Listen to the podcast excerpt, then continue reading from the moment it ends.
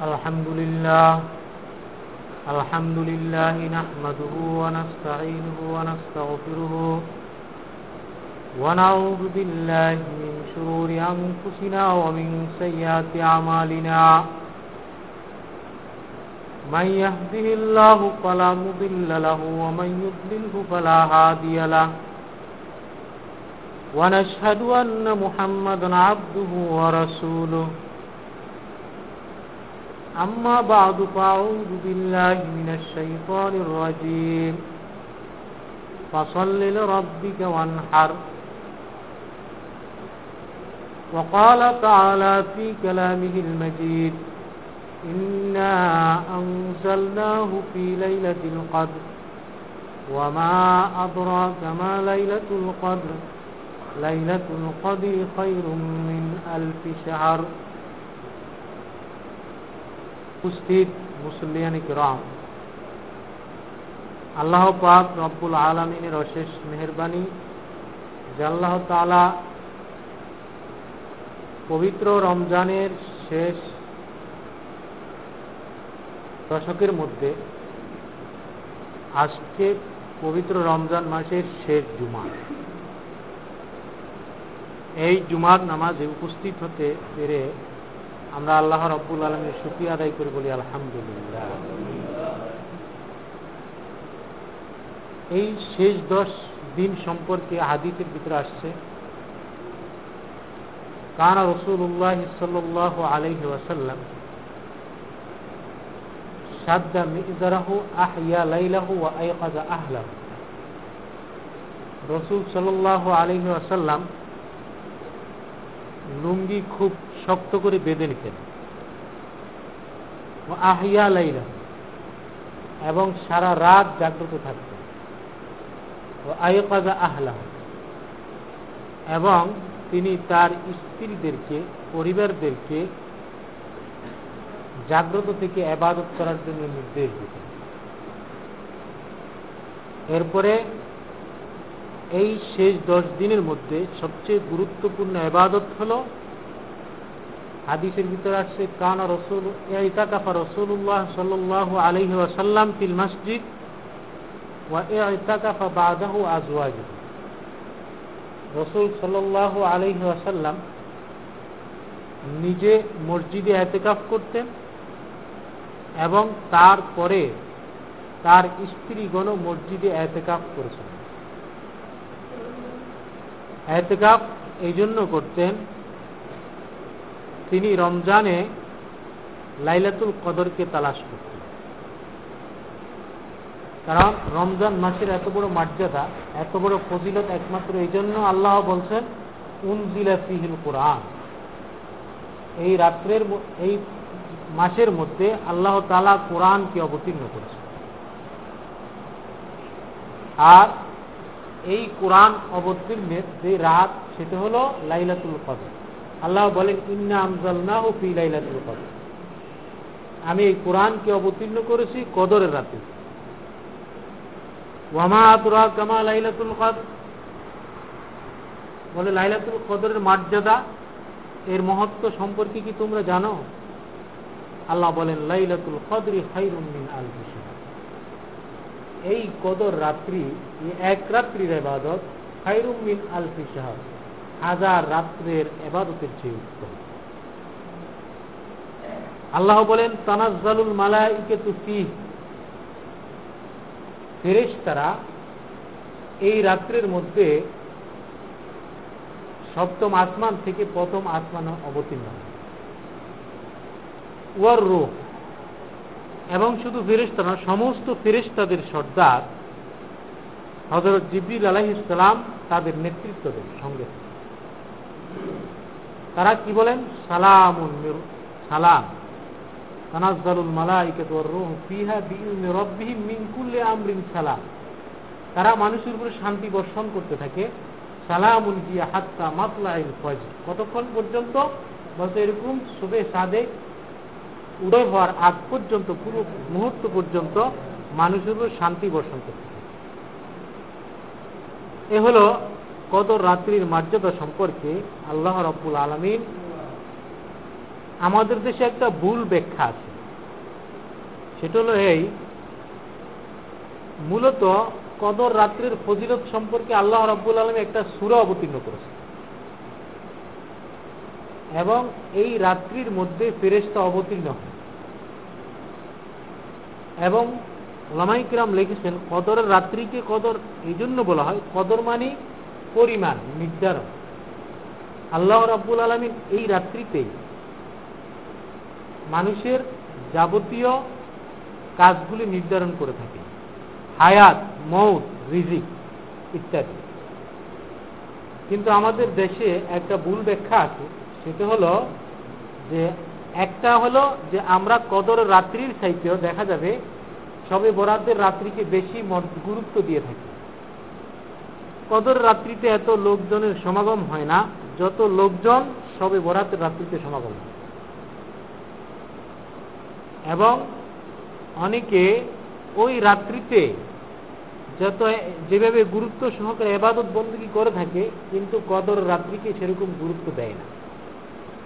এবং ওই রাত্রিতে দেখা যাবে যে ভালো ভালো খাওয়ার, তারপরে বাতি জ্বালানো, কবর জিয়ারত ইত্যাদি এগুলো সম্পর্কে সহি হাদিস ও কোরআন দ্বারাই কোনো প্রমাণ নাই, যেগুলো আমরা সবে বরাতে করে থাকি। কিন্তু মূলত আল্লাহ রব্বুল আলমী কোরআনে করিমের ভিতরে কদরের রাত্রিকে মর্যাদা দিয়েছে দুই জায়গায় এক তো হলো সুর অবতীর্ণ করেছে, আরেকটি হলো সুরাই ফোরকানের একটা আয়াত আছে।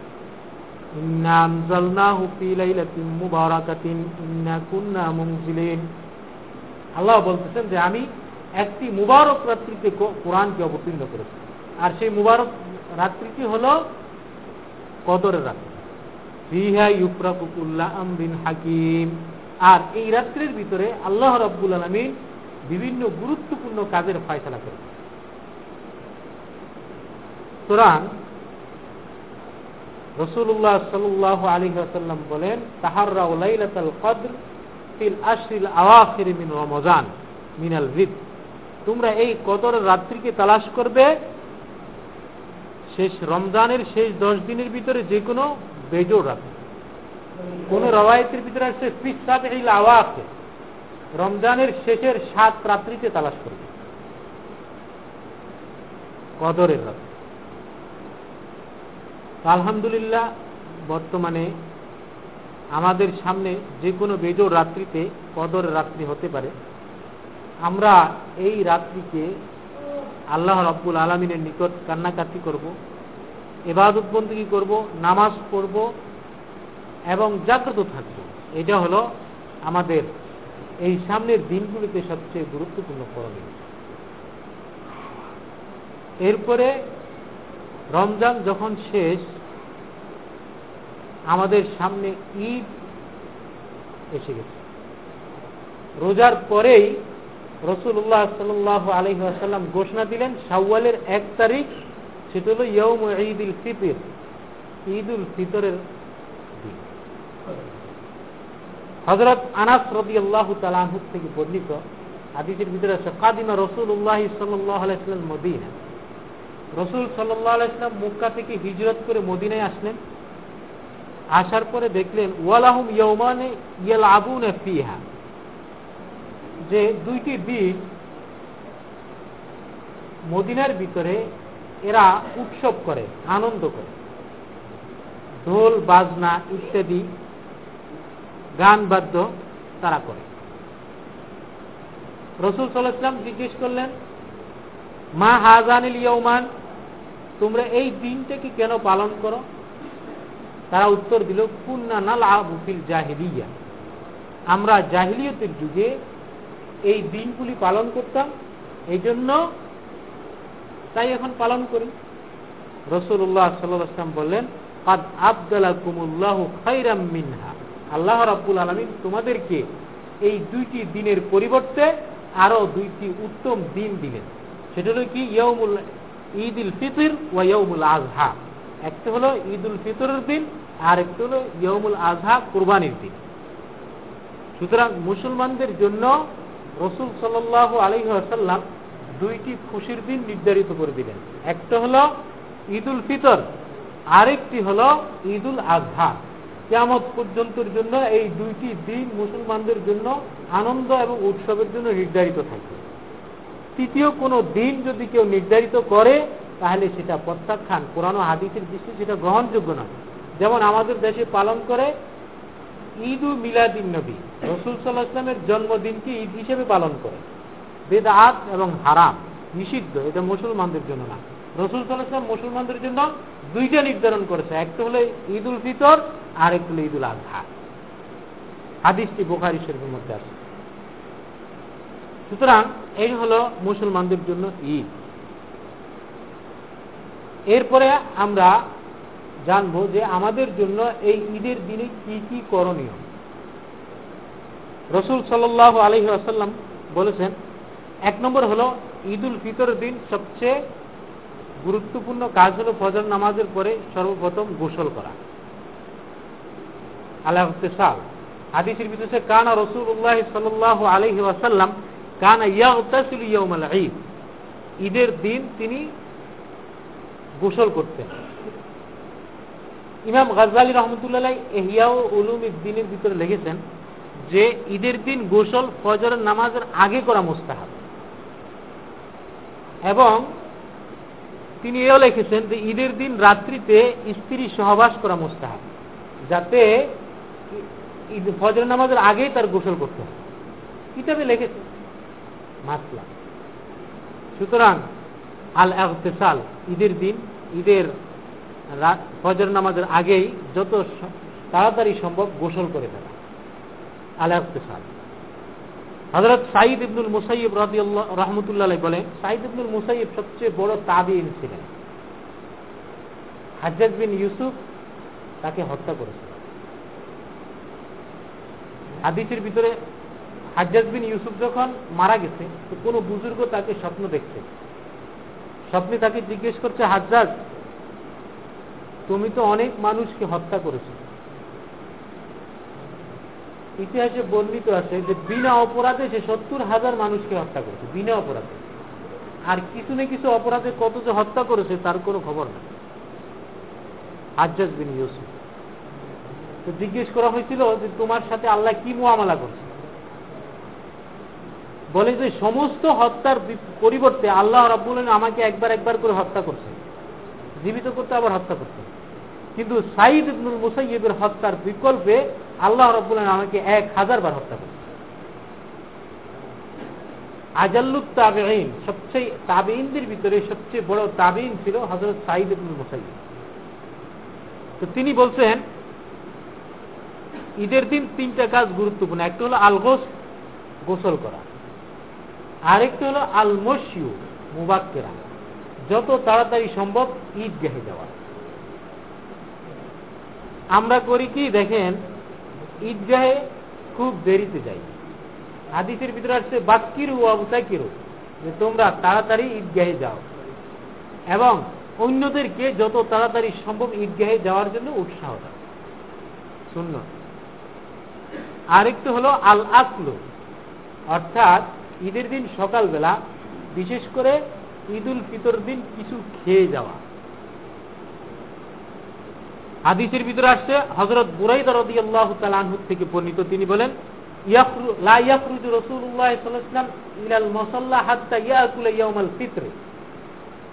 ঈদুল ফিতর দিন রসুল সাল্লাহ ইসলাম কোনো কিছু না খেয়ে ঈদগাহের দিকে বের হইতেন না। আর ওয়ালা ইয়াকুলু ইয়াউমাল আযহা হাত্তা ইয়ারজিয়া ফায়াকুলু মিন উযহিয়াতিহি আর ঈদুল আজহার দিন রসুল সাল্লাম কোনো কিছু খেতেন না। কতক্ষণ পর্যন্ত? ঈদগাহের থেকে ফিরে আসতেন এবং কোরবানির গোস্ত সর্বপ্রথম খেতেন। তুই ঈদের দুই রকম শূন্য ঈদুল ফিতরের দিন খেয়ে যাওয়া শূন্য আর ঈদুল আজহার দিন না খেয়ে যাওয়া ঈদুল, ঈদের ঘাট থেকে এসে এরপরে কোরবানির গোস্ত থেকে খাওয়া, এটা হলো শূন্য অন্য হাদিসের ভিতরে আসছে যে, কানা ইয়া আকুল তামারাতিন। রসুল সাল্লাহাম ঈদুল ভিতরের দিন খেজুর খেয়ে যেতেন এবং অন্য একটা রওয়ায়তের ভিতরে আসছে, ইয়াকুল তামারাতিন জিতরা। অর্থাৎ বেজোড় খেজুর খেতে। এগুলো হলো ঈদের দিনের শূন্য যে আমরা খেয়ে যাব। খেয়ে যাওয়ার ভিতর সময় খেজুর খেয়ে যাওয়া অথবা মিষ্টি জাতীয় খেয়ে যাওয়া, এটা হলো সুন্নত। আর রসুল্লাহ আসলাম বেজোর খেজুর খেয়েছেন। এই সুন্নতগুলি আমরা ফলো করতে চেষ্টা করব। এত্তেবাউর রসুল সাল্লাহ ইসলাম রসুলের অনুকরণ। এরপরে হল, কান রসুল্লাহ সাল্লাহ আলহি আসাল্লাম ইয়ালবাসু আহসানা সিয়াবিহি ইয়মাল ঈদ। রসুল সাল্লাহ আলহি আসাল্লাম সুন্দর উত্তম কাপড় পরিধান করতেন ঈদের দিন। সুতরাং যত সম্ভব কি করতে হবে? নতুন কাপড় পরিধান করতে হবে। দেখেন আল্লাহ রাব্বুল আলমী মানুষের জন্য ঈদ দিয়েছেন, আনন্দ দিয়েছেন। আনন্দ দিয়েছেন কত সুন্দর। আপনি সুন্দর কাপড় পরবেন। হ্যাঁ? নতুন কাপড় পরবেন, নতুন জামা পরবেন। হাদিসের ভিতরে আসছে যে একটা সুন্নতের আমল করলে কমপক্ষে একশোটা শহীদের সব পাবে আমল করলেন, সুন্দর কাপড় পরলেন। হ্যাঁ? রাসুলের একবার নিয়েতে এরকম সুন্দর কাপড় পরবেন। কাপড় পরিধানের ক্ষেত্রে লক্ষ্য করতে হবে। এক নম্বর হলো মহিলাদের ক্ষেত্রে এমন কাপড় পরিধান করা যাবে না যেই কাপড়ের দ্বারাই শরীর দেখা যায়। কি বলেন? এটা কি জায়জ হবে? জায়জ এরপরে পুরুষের ক্ষেত্রে এমন কাপড় পরিধান করবে না দেখতে মনে হয় যেন মহিলা। অনেক পুরুষ আছে এরা মহিলাদের দেখবেন ওড়না লাগায় মহিলাদের মতো পায়জামা পরে মহিলাদের মতো কাপড় পরে এগুলো হারাম। হাদিসের ভিতরে আসছে লানা রসুল্লাহ সাল্লাম আল মুতাসাবিহাত মিনার রিজাল ওয়ান নিসা। বুখারি, মুসলিমের হাদিস বলছে, যে সমস্ত পুরুষরা মহিলাদের বেশভূষা অবলম্বন করে আর যে সমস্ত মহিলারা পুরুষের বেশভূষা অবলম্বন করে, উভয়ের উপরে আল্লাহ আল্লাহ রসুল লানত করেছেন, অভিশাপ করেছেন। রাস্তায় দেখবেন মহিলারা পুরুষের মতো প্যান্ট পরে, শার্ট পরে। হ্যাঁ? আল্লাহ রসুল সাল্লাম এতে অভিশাপ করেছেন। এগুলো কোনো প্যাশন নয়। এগুলো হলো বেহায়াপনা, নির্লজ্জা, এগুলো হলো উলঙ্গপনা। এগুলো কোনো সৌন্দর্য না। সুতরাং ঈদের দিন, ঈদের পরের দিন বলেন এই সমস্তগুলার থেকে আমাদেরকে বিরত থাকতে হবে। আমরা ওয়াজ করলে মনে করি অন্যদের জন্য অন্যদের জন্য আজকে যারা যে সমস্ত মেয়েরা বিপদ হয়ে বাজারে ঘুরতেছে, যে সমস্ত মেয়েরা এই সমস্ত উলঙ্গপনা অবলম্বন করতেছে, আপনার, আমার মেয়েরাই তো, নাকি? মুসলমানের মেয়েরাই। সুতরাং এগুলার থেকে বিরত থাকতে হবে। সুতরাং হাদিসের ভিতরে আসছে, কান রসুল্লাহ সাল্লাম ইয়ালবাসু আহসানা সিয়াবিহি সুন্দর কাপড় পরিধান করবে আল্লাহ প্রবুল যাকে যেই পরিমাণ তৌফিক দিয়েছে, সে সেই পরিমাণ অবলম্বন করবে। এটাই সুন্নত। আপনাকে বাজারে গিয়ে একবারে আপনার তৌফিকের বাহিরে আপনাকে কিছু করতে হবে এমন কোনো জরুরি যদি কারও কোনো তৌফিক হইল না, তাহলে কমপক্ষে তার যে জামা কাপড় আছে, তার মধ্য থেকে যেটা উত্তম সেটাকে পরিষ্কার, পরিচ্ছন্ন করে পরিধান করবে। এটা হলো সুন্নত। এরপরে আরেকটা জিনিস মনে রাখতে হবে যে আপনি এমন একটা পোশাক পরলেন যে সবাই আপনার সুহরত করল। পত্রিকায় মিডিয়ায় আপনার নাম ছাপা হবে। এরকম সুহরতের জামা কাপড় পরা হাদিসের ভিতরে মিশে কারণ হাদিসের মধ্যে আসছে, মান আলবাসা সিয়া বা সোহরাতিন যে ব্যক্তি এরকম নাম করার জন্য জামা কাপড় করল হ্যাঁ মানুষ বলবে যে, অমুক দুই লাখ টাকা দিয়ে জামা কিনছে, এক লাখ পঞ্চাশ হাজার টাকা দিয়ে কাপড় কিনছে, পঞ্চাশ হাজার টাকা দিয়ে পাঞ্জাবি কিনছে। এরকম বলবে, এরকম সুহরত প্রসিদ্ধতার জন্য আল্লাহ রব্বুল আলমিন তাকে কিয়ামতের দিন সবচাইতে জিল্লতির জামা পড়া হাদিসের ভিতরে আসে এরকম জামা না। আবার এরকমও না যে তৌফিক আছে, কিন্তু তারপরেও সিরা জামা একটা ঈদের দিন গায়ে দিলেন। এটা কিন্তু ঠিক না। হ্যাঁ? রসুল্লাহ সাল্লাম বলছে যে যাকে আল্লাহ রব্বুল আলমীর নিয়ামত দিছে, কান রসুল্লাহ সাল্লাম ইউহিব্বু আইয়ারা আসরা ন্যায়মাতিহি মুসলিম শরীফের হাদিস। রসুল সাল্লাহ ইসলাম বলতেছেন তিনি পছন্দ করেন যে আল্লাহ রব্বুল আলমিন যাকে নিয়ামত দান করেছে, তার শরীরে বেশভূষায় পোশাক আশাকে যেন তার আসর, তার প্রভাব যেন প্রকাশ পায়। হাদিসের ভিতরে আছে। সুতরাং যদি তৌফিক থাকে, একেবারে আপনি জিন্ন শূন্য কাপড় একটা পরলেন, সেরকম যেন না সুতরাং ঈদের দিনের একটি সুন্নত হলো যে আপনি সুন্দর জামা, সুন্দর কাপড়, নতুন কাপড় যতটুকু সম্ভব পরিধান করেন। আরেকটি সুন্নত হল ঈদের দিনের জন্য আল আতর অর্থাৎ সুগন্ধি ব্যবহার করা। সুগন্ধি ব্যবহার করা, এটা রসুল্লাহ সাল্লাহ আলী আসলামের সুন্না হাদিসের ভিতরে আসছে, রসুল সাল্লাহাম কয়েকটা জিনিসকে বেশি পছন্দ করতেন। এক নম্বর হলো আলাদ সুগন্ধি।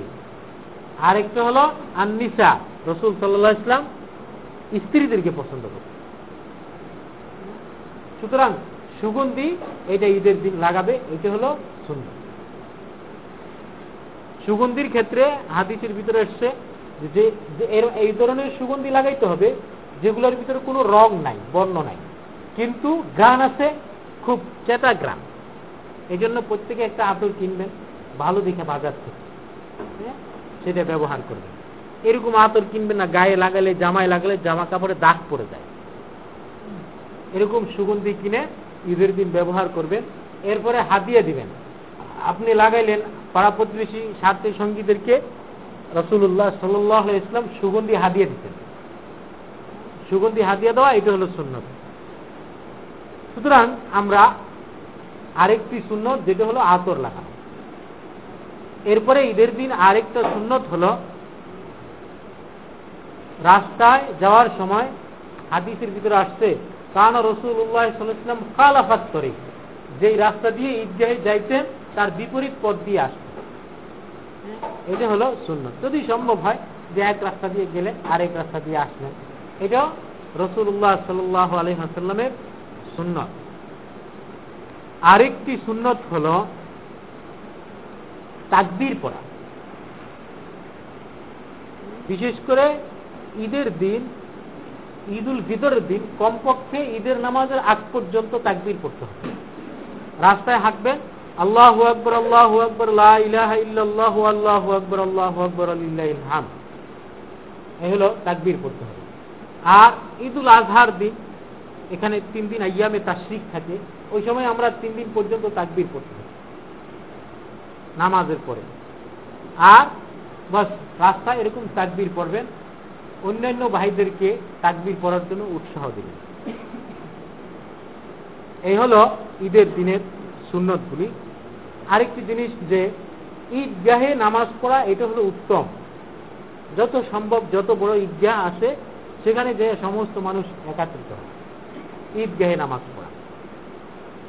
হাদিসের ভিতরে আসছে, ঈদগাহে রসুল সাল্লাহ আলহাসাল্লাম এবং সাহাবাই কেরাম পরস্পর পরস্পরের সাথে কৌশল বিনিময় করতেন, খবর, খোঁজ খবর নিতেন এবং তাদের ভাষা ছিল তাকাব্বল মিন্না ওয়ামিনকুম এভাবে বলতেন আমরা যেমন ঈদ মুবারক বলি, হাদিসের ভিতরে ঈদ মুবারক বলার সমর্থন পাওয়া যায়। ঈদ মুবারক বলা যেতে পারে। ঈদ মুবারক বলবে, অথবা তাকাব্বল মিন্না এই কথাটা সাহাবাই কেরাম একে অপরকে বলতেন, যে তাকাব্বাল মিন্না ওয়ামিনকুম এটা যখন দেখা হইতো, বলতেন, অর্থাৎ কি আল্লাহ রাব্বুল আলমিন আজকের ঈদকে, আজকের এই দিন থেকে তোমার পক্ষ থেকে কবুল করুক, আমার পক্ষ থেকেও কবুল করুক। এটা হলো ঈদের শুভেচ্ছা সাহাবাই কেরাম পরস্পর পরস্পরকে বলতেন। এবং একটি হাদিসের ভিতরে এটা আসছে ঈদ মুবারক। ঈদুন মুবারকুন এইভাবে আরবি শব্দ আসছে। এটাও বলা যাইতে পারে। এই জন্য আমরা ইনচার্জ চেষ্টা করব ঈদের দিন এই সুন্নতগুলি পালন করার জন্য। এরপরে আরেকটি জিনিস আমরা যেটা দেখি আর কি হজরত উম্মে আতিয়া রতি আল্লাহ তালাহার থেকে হাদিস বর্ণিত। তিনি বলেন, কালাত আমার রসুল্লাহ সাল্লাম আন্নাফরুজে ফিল ফিত্র আজহা উম্মে আতিয়া, অর্থাৎ মহিলা সাহাবি।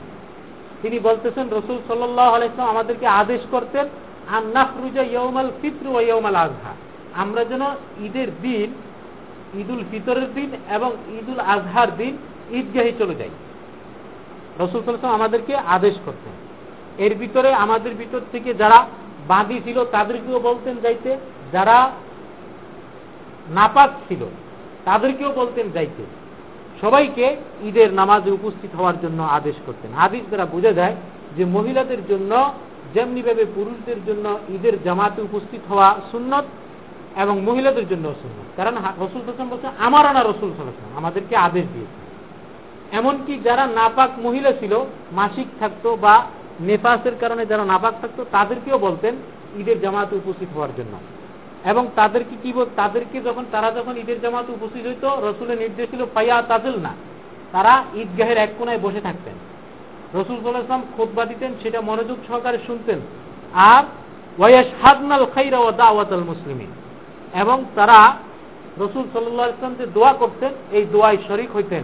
এবং যে সমস্ত দান খয়রাত করার জন্য রসুল সাল্লাহ ইসলাম নির্দেশ দিচ্ছেন সেগুলোতে অংশগ্রহণ করতেন। কারণ অন্য একটা হাদিসের ভিতরে আসছে হজরত বিল্লাল রদি আল্লাহ তালাহু বলেন যে ঈদের দিন আমরা এরকম মহিলাদের কাছে যাইতাম, মহিলাদের জামাতে সফের ভিতরে ঢুকতাম। রসুল সাল্লাহাম যখন দান খয়রাতের ওয়াজ করত, তা আমরা দেখতাম যে মহিলারা তাদের কানের দুল এবং নাকের বালি এগুলো সব সৎকা করে দিত। এতেও বোঝা যায় যে মহিলারা ঈদের জামাতে উপস্থিত হয়েছেন কিন্তু আমাদের দেশে অনেকটা এই জিনিসটা, এই সুন্নতটা বিলুপ্ত হয়ে গেছে যে মহিলাদেরকে জামাতে উপস্থিত হইতে দেওয়া হয় না। কিন্তু হাদিসের দ্বারা পরিষ্কার বোঝা যাচ্ছে, এখন এখানে আরও হাদিসের ভিতরে আসছে, কালা ইয়া রসুল্লাহ ইন্না এহদান কুনুল্লাহ জিলবাব। হে আল্লাহ রসুল, আমাদের অনেকের মাথা ডাকার মতো ওড়না নাই। তাহলে মাথা উদিলে করে কি সে ঈদগাহে যাবে? বলছে যে, কালা লিতাল বেসাহা উক্তাহা মিন জিলবা বিহা তাহলে এ করবে, তার অপর বোনের থেকে একটা ওড়না ধার নিবে, অথবা তার অপর বোনের ওড়নার ওড়নায় মাথা ডেকে ঈদগাহে শরীর হবে। হাদিসের ভিতরে এভাবে আসছে। সুতরাং মহিলাদের জন্য ঈদগাহে উপস্থিত হওয়ার ব্যবস্থা থাকা এবং উপস্থিত হওয়া, এটি হলো সুন্দর এরপরে আরেকটা জিনিস যেটা, সেটা হলো এই ঈদের জামাতে, যখন আমরা ঈদের জামাত থেকে ফেরত আসব, এটা হলো মুসলমানদের জন্য আনন্দের দিন। একটা জিনিস মনে রাখতে হবে, সেটা হলো এই যে আমরা যেন কোনো প্রকার কুসংস্কারে লিপ্ত না হয়ে যাই। কোনো প্রকার বেহায়াপনা আজকে আনন্দ মানি, এরকম সিনেমা, গান, বাদ্য ইত্যাদিতে লিপ্ত হয়ে যাওয়া। এগুলোর থেকে আল্লাহ রব্বুল আলম আমাদেরকে যেন হেফাজত করে। এর জন্য আমরা সকলেই আল্লাহর কাছে দোয়া করব। আল্লাহ রব্বুল আলমিন আমাদের সকলকে এই বিষয়গুলোর উপরে আমল করার তৌফিক দান করুন।